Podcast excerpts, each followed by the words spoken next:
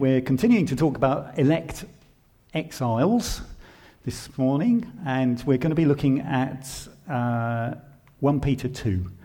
So if you want to turn to that, uh, 1 Peter 2 4 to 10. And so far in the series, this sounds a bit boomy to me. I don't know if it's. Uh, is it okay to you? Is it all right? Yeah? Okay, that's fine. Um, so far, Peter's letter, uh, which is to uh, aim to scattered Christian exiles, so people who have been thrown across the nations, basically, mostly up into Asia, into what's now Turkey. Um, but it includes us. It's not just them, it includes us. And it remind, so far we've, we've been reminded of, of who we are and what God has done for us and how we should live as aliens in this world. And that's a key to un- our understanding that we do live as aliens in this world. We're no longer just naturally born people in this world. We've been born again. We belong to the kingdom of heaven and therefore we are aliens in this world and quite often persecuted for that in one way or another. Um, and we've been reminded again in this nation, it's, the persecution isn't too bad. It's an awful lot worse in other nations. But even in this nation, and I think particularly of, of the, the young people and children in school, but also in work, workplaces, there is persecution of one form or another. We don't really fit in. So We've been looking at how, as obedient children, we're not to conform to the world's ways of doing things, but we're to conform, to conform to God's ways of doing things. And God says, Be holy because I am holy. And we've been reminded, particularly last week in Joe's talk, which I thought was just brilliant. It was a really, really good, good talk. And if you haven't managed to listen to that, if you missed it and haven't managed to listen to it, do, do look it up online and have a listen. It was very, very good, helpful in helping us to live in the way that we should do. And so God says we're already made holy. It's not something that we've got to make ourselves. It's not something we've got to work up to. It's not something that we have to struggle and strive to, to be holy. God has already made us holy. And we can live out of that holiness. We can live in that way. And it's just a matter of following Him. And, and some of what we're going to talk about this morning is kind of around that. So, up to this point, Peter's really aimed his teaching at individuals. Uh, but in this passage, he starts to move that and talk to the church, talk to us as a body of people. He does this still with the principal themes in his letter. So, those themes of hope, of faith, of obedience, of perseverance in the face of opposition, and trust in God they're all still there and they all they, they flow right through the whole letter that he's writing to the to the exiles. So let's look at the passage. And we kind of be missing a little bit off the front there, but I'm sure you'll be able to, to get it. Curtains in the way. yeah, thanks. Um, so it says, As you come to him, the living stone rejected by humans, but chosen by God and precious to Him. You also, like living stones, are being built into a spiritual house to be a holy priesthood, offering spiritual sacrifices acceptable to God through Jesus Christ. For in Scripture it says, See, I lay a stone in Zion, a chosen and precious cornerstone and the one who trusts in him will never be put to shame. Now, to you who believe, this stone is precious. But to those who do not believe, the stone the builders rejected has become the cornerstone. And a stone that causes people to stumble, and a rock that makes them fall. They stumble because they disobey the message, which is also what they were destined for. But you are a chosen people a royal priesthood, a holy nation, God's special possession, that you may declare the praises of him who called you out of darkness into his wonderful light. You were once not a people, but now you are the people of God. Once you had not received mercy, but now you have received mercy. What an amazing piece of scripture. And uh, I was so delighted with how the service has sort of come together this morning because I don't know if you know, but we don't do a lot of talking to each other before a service. You know, there's, there's someone who's speaking, there's someone who's leading worship, there's someone who's leading the service, and then there's you. And so often you're bringing words that so line up with everything else that's going on in the service. And you don't know that. And, you know, I haven't talked to Johnny before the service, but, and yet but all the songs that we've been singing are so in line with what God's speaking through, through this word, uh, through this scripture. And, you know, what was coming through you, uh, it, I love the way that God does that. And it's God, it's not us. Um, it's just wonderful. So I'm going to look at the passage in, in three sections, really. So in, in, verses 4 and 5, beginning there, Peter paints a picture which is full of Old Testament reference, describing our place and calling in the New Testament as New Testament believers.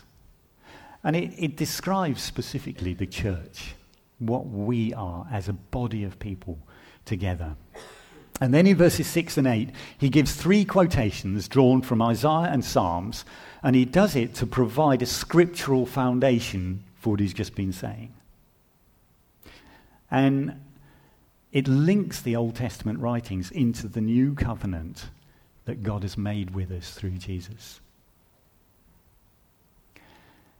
These serve to clearly contrast the position of believers and non believers. So you'll see that in the passage. It speaks about believers, speaks about non believers. It speaks about believers as the church and non believers as those who rebel against God. And then in verses 9 and 10 at the end, he reiterates and further qualifies our purpose and calling as believers in the light of what God has done for us. So it's a little sandwich of a, a, a piece of scripture. But it flows right on from the, the bit of the letter that, that's come before, and it flows right into the bit of the letter that, that we'll be looking at in, in coming weeks. God is building a house. So, what we're beginning to uh, discover as, as we read through this letter is about the house that God is building. As you come to him, the living stone, rejected by humans, but chosen by God and precious to him.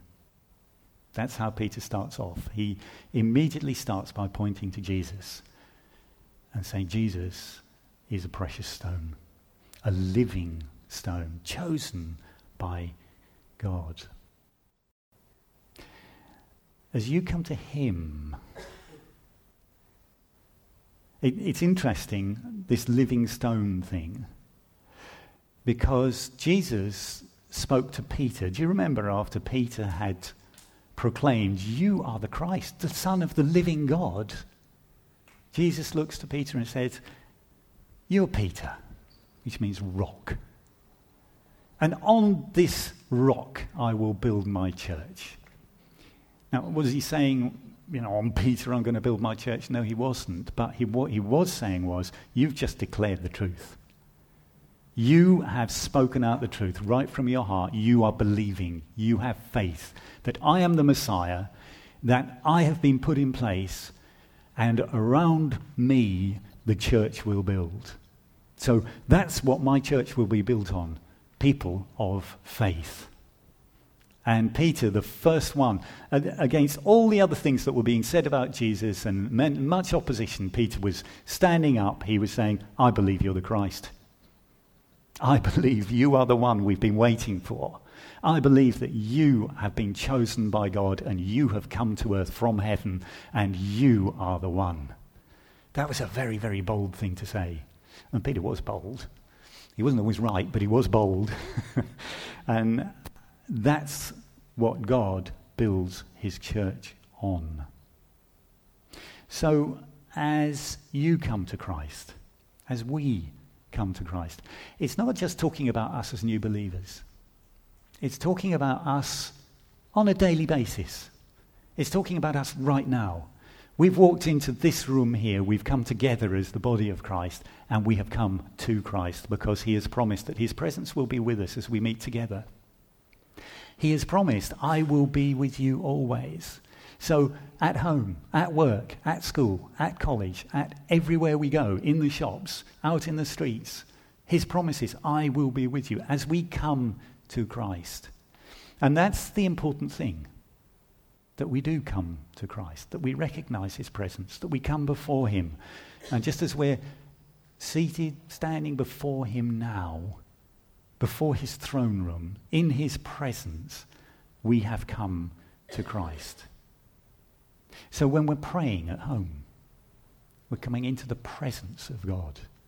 We're recognizing his presence amongst us. When we're worshipping at home or here, and we've, we've felt that presence this morning, haven't we?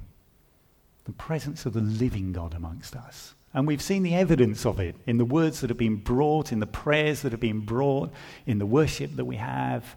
You know, we sense the Holy Spirit working through us and rising in us and, and as we turn our attention to God. So it's as individuals and together. So we come to Him, the living stone. Jesus is not dead, he's alive. He rose again. We were singing one of, the, one of the songs earlier on, how he rose from the dead. He is alive today. We worship a living God, not a dead God. That's, that differentiates us from every other religion around. Founders of the religion died, but they didn't rise again. But our God, Jesus, rose again from the dead. He's moving, he's relating to us, he's, you know, he, he moves amongst us. We're, we're not worshipping a God. Well, we do worship a God that's never changed, never will change in that sense, but he relates to us. He is a person. In fact, he's three persons in one. And we need to relate to him as a person, not just a God distant, far away. We come into his presence as you come to him, the living stone. In Mark 12:27, Jesus addresses the Sadducees. Now, the Sadducees didn't believe in the resurrection, so they believed when you come to the end of your life, you die. That's the end of it. That's it. All you've got to pass on is what you pass on to your children, and that's why it was so important to have children. Um, but that was it. That was the end of your life. Bang, gone. And Jesus spoke to them, and he said, you're not right. You're not right. God is not the God of the dead, but the God of the living. And he, he put that right in front of them. He said, Your teaching is not right, it is wrong. God is living. God is not the God of the dead, He is the God of the living. So when we come to the end of our earthly life, we move into our eternal life. Our lives continue. So, he's a living stone. And this is Jesus in whom the fullness of God dwells. And if you look at this stone, what, what's it talking about? It's a stone that has been used in a building. And we'll look at that as we go on. But the point here is it relates to the replacement of the temple of worship that was stood there right before them in Israel and that Jesus so often went and visited and spoke in and taught in. It's related to that temple, and Jesus is now the temple. So the fullness of God came to live in Jesus. The temple originally was there for the presence of God to come and live in. It was his footstool on earth, if you like, his, the, the, his place, his dwelling place on earth. So it goes right back to that tent that we, as we read through Exodus, the tent that they made, the tabernacle. And the glory of God came down into that tabernacle. And, you know, people couldn't even go in there because the presence of God was so strong and the glory of God was so strong that no one could go in there when, when that was happening. Um, but it, it relates here, the, the, the, living stone relates to that temple because that temple is being replaced.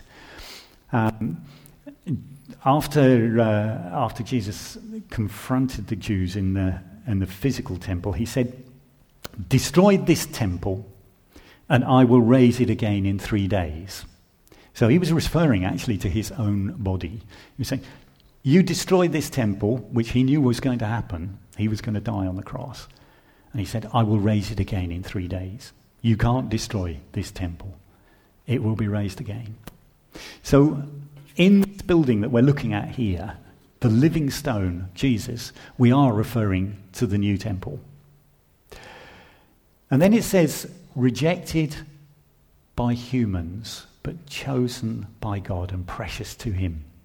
So, throughout the Old Testament, the scriptures point to the Messiah the coming Messiah. And yet the people didn't recognize him. So in Mark 1 11, we've got Jesus' baptism, and God speaks out of the sky. And he says, You are my son, whom I love. And with you I am well pleased. But so many of the people didn't recognize him. And then in the Transfiguration in Mark 9, he says, This is my son whom I love. Listen to him. Well, the Transfiguration, there weren't too many people around. There were Peter, John, and James, and Moses and Elijah. But they heard God's voice. And again, we just reminded God's not the, dead, uh, the, the, the God of the dead, but of the living. So Moses and Elijah are there. And Peter, John, and James, they met them. How extraordinary must that have been? Quite incredible. And then he moves on. You also, like living stones, are being built into a spiritual house to be a holy priesthood, offering spiritual sacrifices acceptable to God through Jesus Christ. So Jesus is not physically on earth now, but we, the church, made up of Jews and Gentiles, are the earthly manifestation of the temple and we're also the holy priests who are serving in that temple. So we've got to get our heads around that. We are the temple of the living God. We are the dwelling place of the living God on earth. But we are also the priests who are serving in that temple, who are worshipping Him and pointing to Him. So that replaces the Old Testament representation of the temple It started off as a tent, a tabernacle, but then Solomon built the temple. The glory of God came down into that temple. And we've gone on in time now, and God has replaced all of that with his church. We are the dwelling place of God. So there's no need anymore for the blood sacrifice of bulls and goats. I mean, I wouldn't have enjoyed that as a priest. I mean, you just spend your whole day slaughtering animals and splashing their blood all over everything, and it's a sort of, man, I, I, can't even imagine doing that, but uh, that's what they had to do. But all of that has been dealt with because Jesus has fulfilled the requirements of God in terms of sin, in terms of sacrifice for sin, and in terms of redemption in that way. So, no longer does that have to happen. But what do we do? We offer spiritual sacrifices. Well, what are that? What are we supposed to do? What, what sacrifices are we making? Because a sacrifice is a sacrifice, isn't it? It's something that you have to go without in order to fulfill. Okay, so the sacrifice, we, we get called to wonderful sacrifice. We get called to prayer, to set time aside to pray, to come before God, to worship Him. Prayer, worship, and service. So Jesus makes it quite clear we are to be the servants of each other and of those in the world. That is our calling. That is what we're, we're, we're called to do. And our sacrifices are acceptable to God only through the work of Jesus Christ. It's not what we manage to do, it's what we do through Him because of what He's made us, because He's filled us with His Holy Spirit, and we're able to give sacrifices that are acceptable to Him. So Cain and Abel, one gave a sacrifice that was acceptable God, the other one gave a sacrifice that wasn't acceptable. We don't have to worry about that anymore because it's the Holy Spirit working through us enables us to bring sacrifices that are acceptable to God. So when we come before God and we feel unworthy and we feel like, what can I give you, God? We're coming from the wrong angle. All we need to do is to say, God, I thank you that you fill me with your Holy Spirit. And by your Spirit, all of the sacrifices that I make, all the prayers that I can pray, I can do through the Holy Spirit, through Jesus, and they're acceptable to you. So if you think you're not a good prayer, think again. And ask the Holy Spirit to come and fill you and enable you to pray. If you think you're not a good worshipper, think again. Because as you allow the Holy Spirit to work in your life, you will produce beautiful, perfect worship towards God. And I'm not talking about singing with a voice that's in tune. it doesn't matter if it's in tune or not. And Johnny, it doesn't matter if, if the guitar's played in tune or out of sync or there's one string on the guitar. It really doesn't matter at all. It, it's, it's what the Holy Spirit does through us. It comes from the heart. It's, it's the Holy Spirit working through our hearts, out of our hearts, giving perfect worship to God and praying in a way that is acceptable to Him. Uh, guy I really look up to in terms of his understanding of Scripture and things, a guy called Wayne Grudem, in his introduction to and commentary to 1 Peter. And I'm going to read through this, and it, it's a little bit of a squodge of a commentary, but he puts this in such a succinct and a brilliant way that I want to read it to you. And actually, I've, I've printed off some copies. There's 10 copies at the back there. If you want this, then just pick one up on your way out. And if they run out, just let us know and we'll ping, ping one over to you. But I thought this was such a good way of putting it. He says, the long history of God's dwelling place among his people finds New Testament fulfillment in the people of God themselves. The glory of God the visible evidence of his presence among his people had led the people out of Egypt as a pillar of cloud by day and a pillar of fire by night.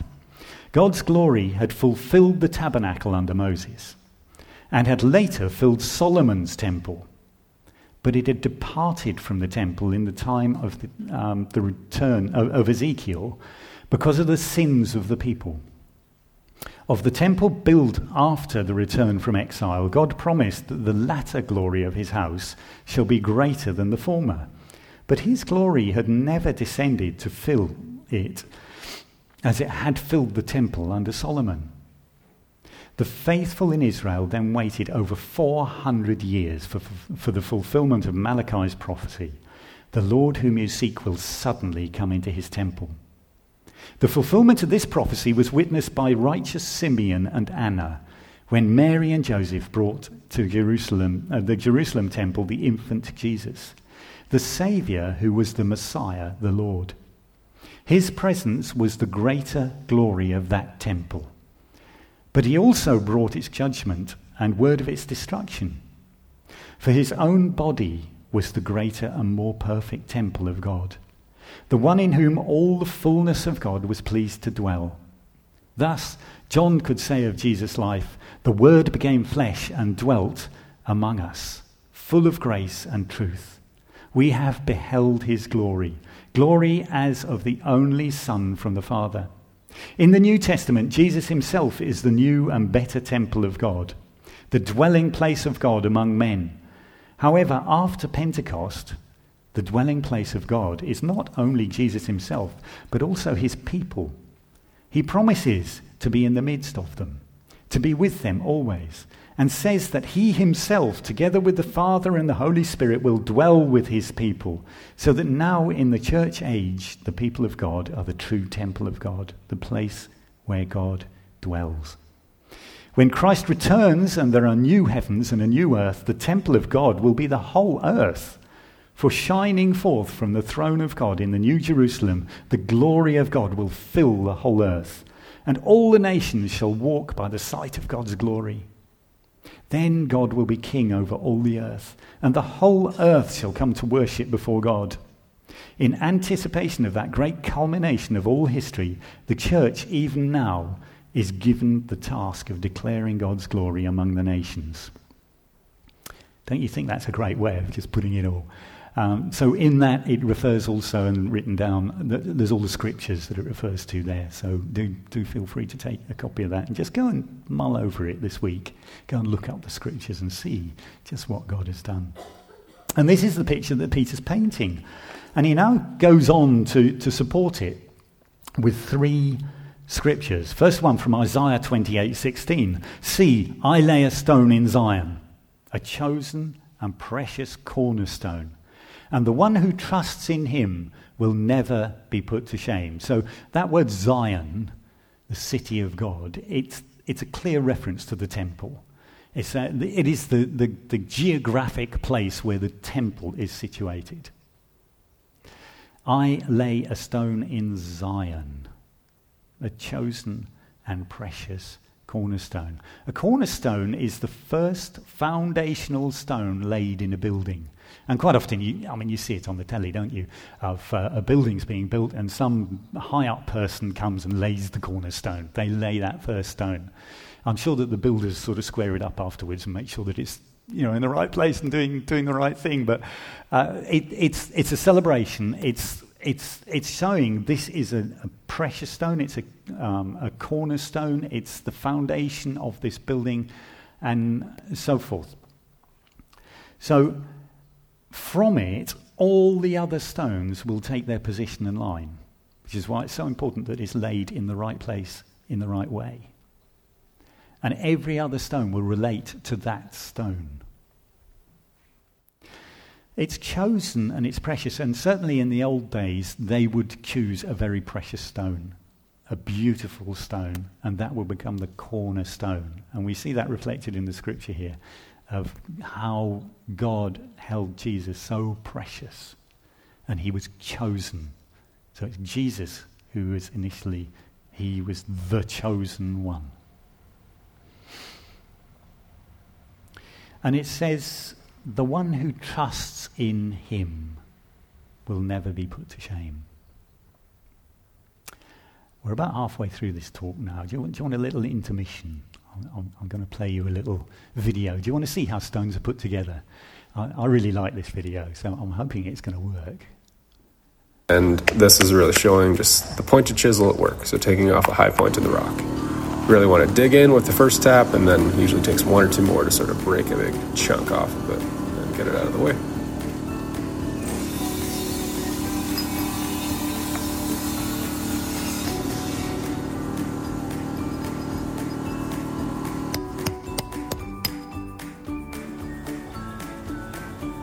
Some basic fitting.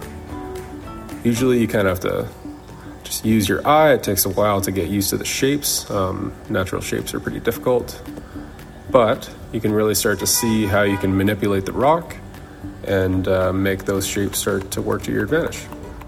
This is the point where, if you have patience and you really take the time to make the pieces fit tight together, you can create something really special. Take your time. Just double check that it fits. If not, take a little bit more off until it does. Get it nice and tight. And you can see some of our finished projects using the exact same rock and basic methods. Especially this one with the capping. You can see we chose nice 90 degree pieces Great. I like that little video. Do you like that? Imagine doing that all day. Wow.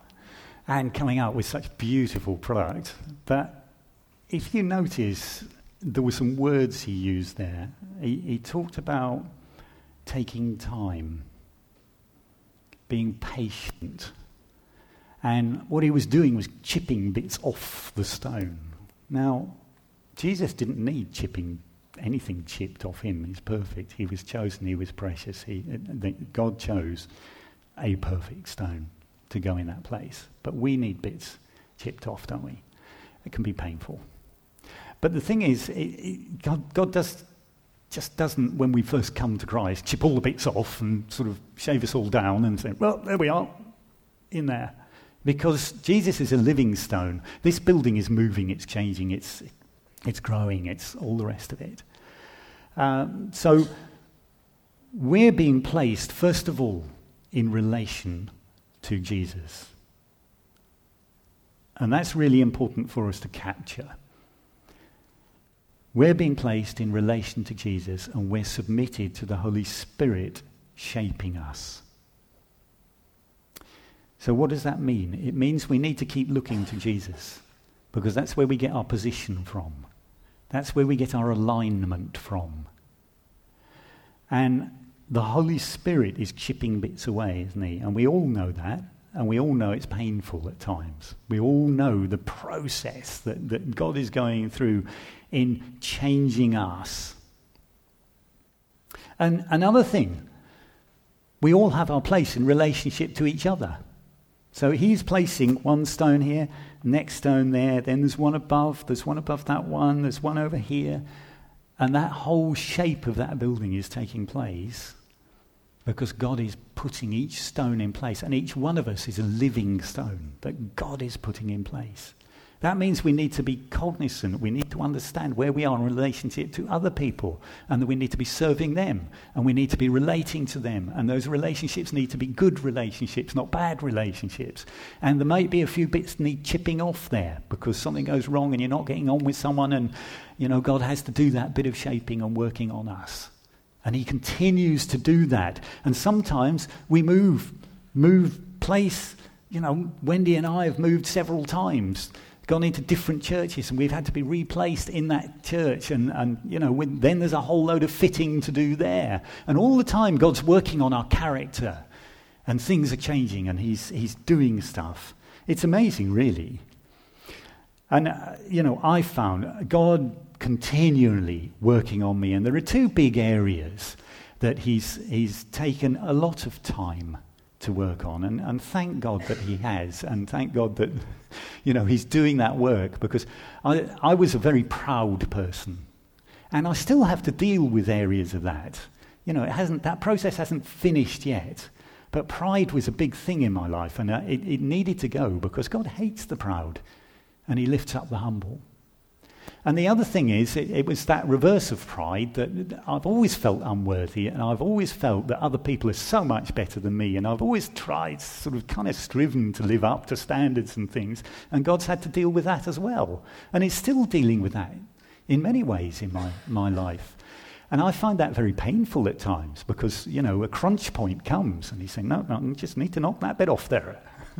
and then you'll fit in better with that person there. And it, it, it, it goes on. And then you know the process because you go through it as well, don't you? And it may not be pride or, or insufficiency with you, it might be something completely different with you. And, but God is working on you, and that's what He does. So the key thing here is only if we put our trust in Him will we find ourselves in the place of honor that God intends, because He does. He intends to put us in a place of honor, not shame.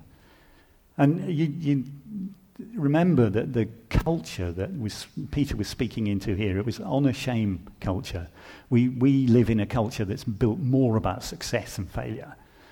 Um, but then honor and shame were the big things. So Peter speaks right into that. And we do need to understand that in, in our present culture, we need to uphold honor.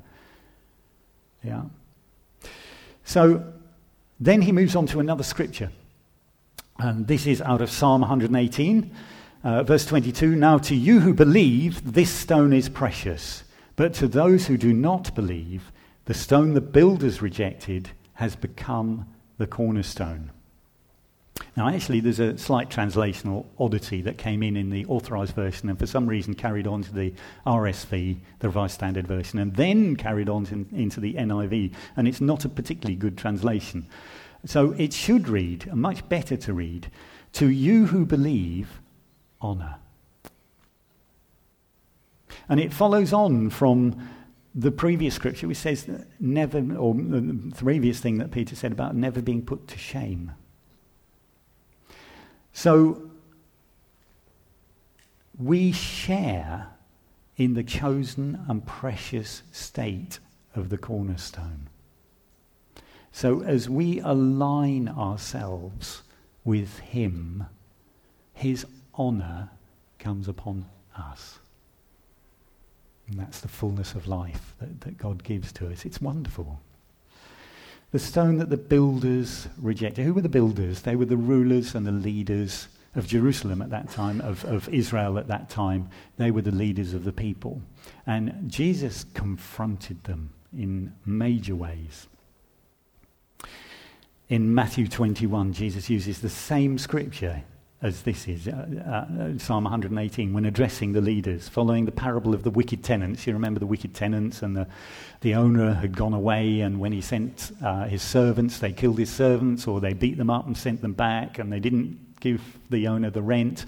And eventually he sends his son, and they kill the son, thinking, well, if the son's killed, then the inheritance is dead, and we won't have to pay any more rent anymore. Uh, well, they hadn't paid it anyway, had they?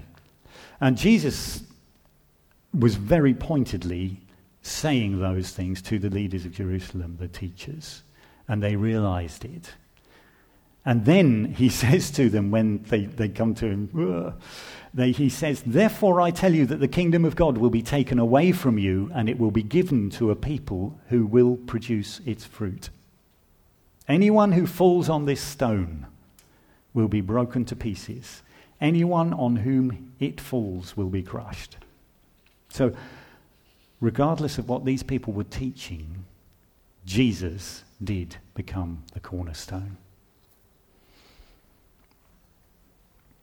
Jesus has become the cornerstone. And Peter further describes this using Isaiah 8:14. A stone that causes people to stumble and a rock that makes them fall. They stumble because they, do, uh, they disobey the message, which is also what they were destined for. So they here is much more general. It refers to all unbelievers, not just the leaders then. This now refers to all unbelievers. They disobey the message, which is also what they were destined for. It, it's, this is difficult scripture here. Destined for judgment we were all once unbelievers, destined for judgment. All of us, every single one of us. But God, in His grace and in His mercy, has chosen each one of us and put us into His building. Now, we can't argue against that. He's God, we're human. We can come up with all sorts of theories and things and try and explain things around it. Why are some people going to be judged? Why are we chosen? I don't know why I'm chosen. I really don't. God certainly didn't choose me for my intellect or my prowess or anything, certainly not my bride and all the rest of that. He chooses the weak and the failures and those who struggle. And others ignore his message and they continue destined for destruction, which once we were also. The scripture however, always leaves room for repentance. And nowhere in the scripture do you not see that possibility. As long as a person lives on this earth, there is room for repentance and turning. And that's why we preach the gospel. Because people out there don't know the joy that we have, and we want to share it with them that they have the opportunity to turn from their ways and come and be part of the building that God is building. So we are elect exiles, a chosen people, a royal priesthood, a holy nation, God's special possession, that you may. Go God's special possession, that you may declare the praises of Him who called you out of darkness into His wonderful light. Once you were not a people, but now you are the people of God. Once you had not received mercy, but now you have received mercy. So, what are we? A chosen people.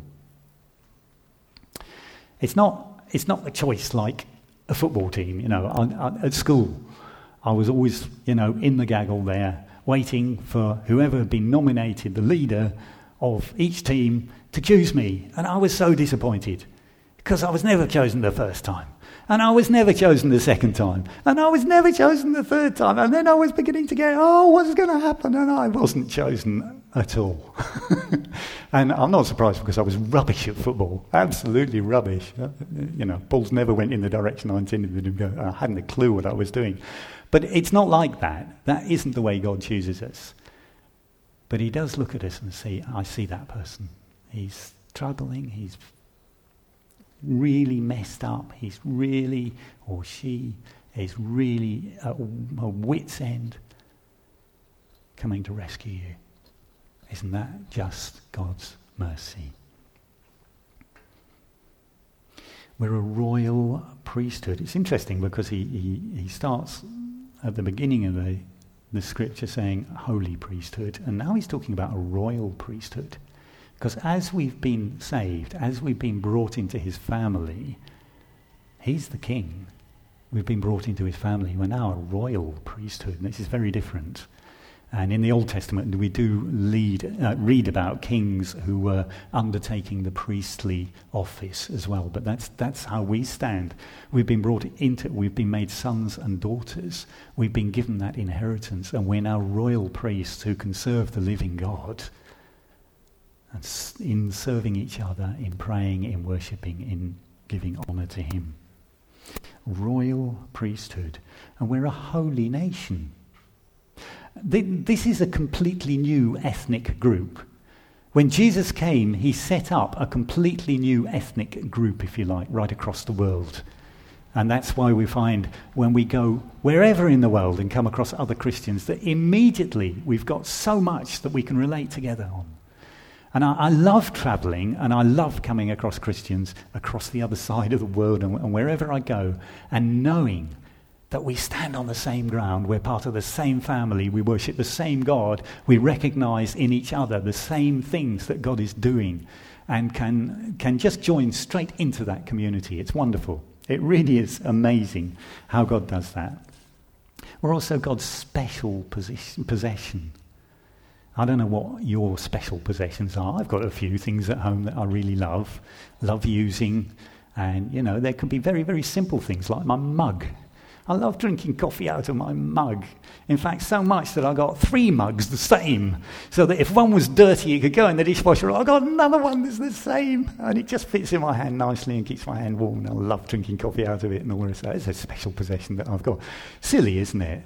And yet, there are things that we love possessions that we have. But, but how much more does God see us as a special possession in his building?